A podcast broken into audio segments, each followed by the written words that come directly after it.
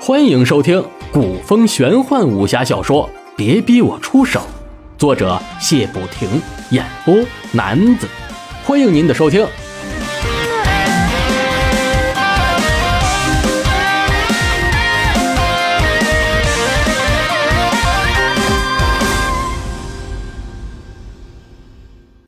第二卷第十章：创建山庄三。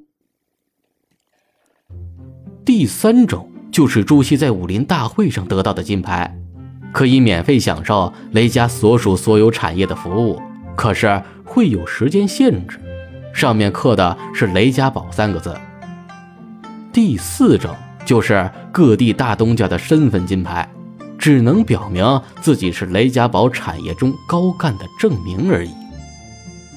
而眼前这个不起眼的小子拿着的正是第一种的堡主令牌，家丁吓得腿直哆嗦。刚才自己有眼不识泰山，过一会儿一定吃不了兜着走。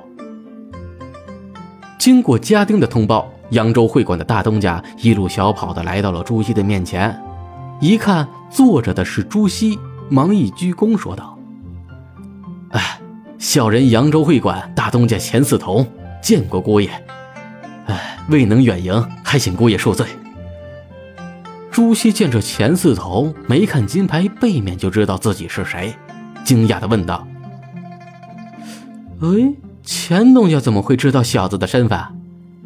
钱四同笑着说道：“哈哈。”上个月雷老堡主的寿宴上，小人有幸见到过姑爷的神威，只是过后小人走得匆忙，没有向姑爷你当面答谢救命之恩。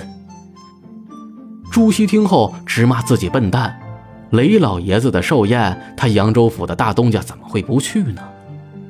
那家丁一听，这个小子，哦哦不，这位贵人竟然是雷家的四姑爷，看来自己在这雷家是混不下去了。都怪自己狗眼看人低，以后上哪去找如此优厚俸禄的工作？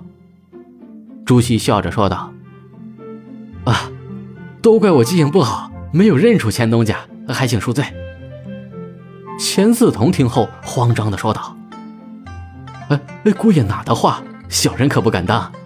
哎，请姑爷随小的进入内室。”随后向身后的家丁说道：“韩宝。”你去泡壶好茶送过来。钱四同所说的内室，竟然会是会馆的后花园。花园中各色花朵含苞待放，园中有假山有小溪，溪中锦鲤翻越，处处莺莺燕燕。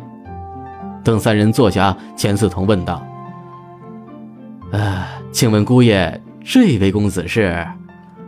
朱熹这才想到没有介绍，忙引荐道：“哦。”这位是我的好朋友，他可在江湖上有很大的名气。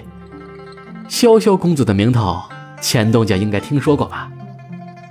钱四同听后心中一愣，想到潇潇公子是黑道中人呐，姑爷怎么会和他走到一起了？呃，看来有机会我得要提醒一下姑爷了。钱四同心中虽是如此想。可是常年的商场生活使他练就了一身不动声色的功夫，脸色依然的抱拳说道：“啊，久仰令狐公子大名，今日得见，三生有幸。”令狐无忧微笑打理，也不多说。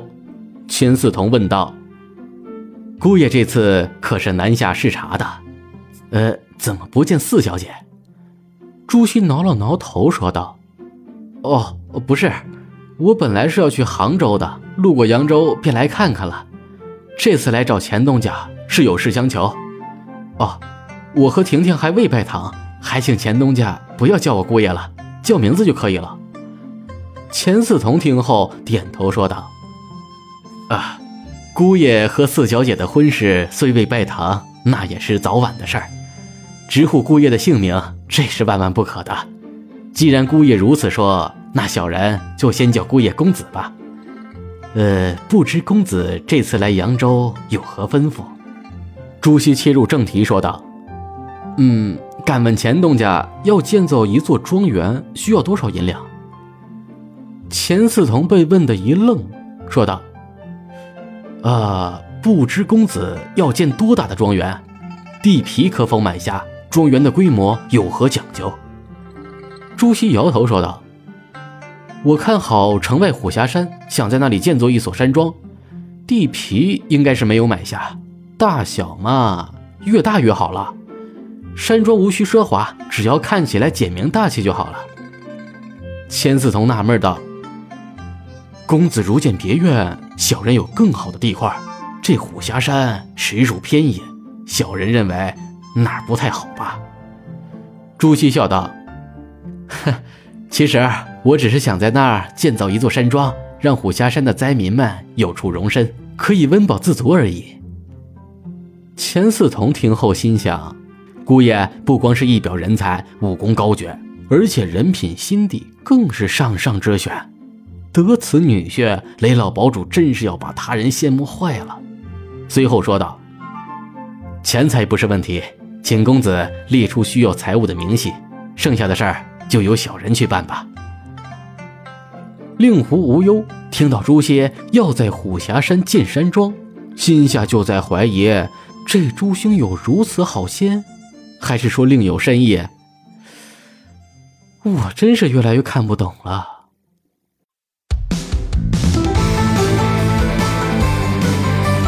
您刚才收听到的是古风玄幻武侠小说《别逼我出手》，作者谢不停，演播男子。欢迎关注、订阅以及评论，感谢您的收听，下期更精彩。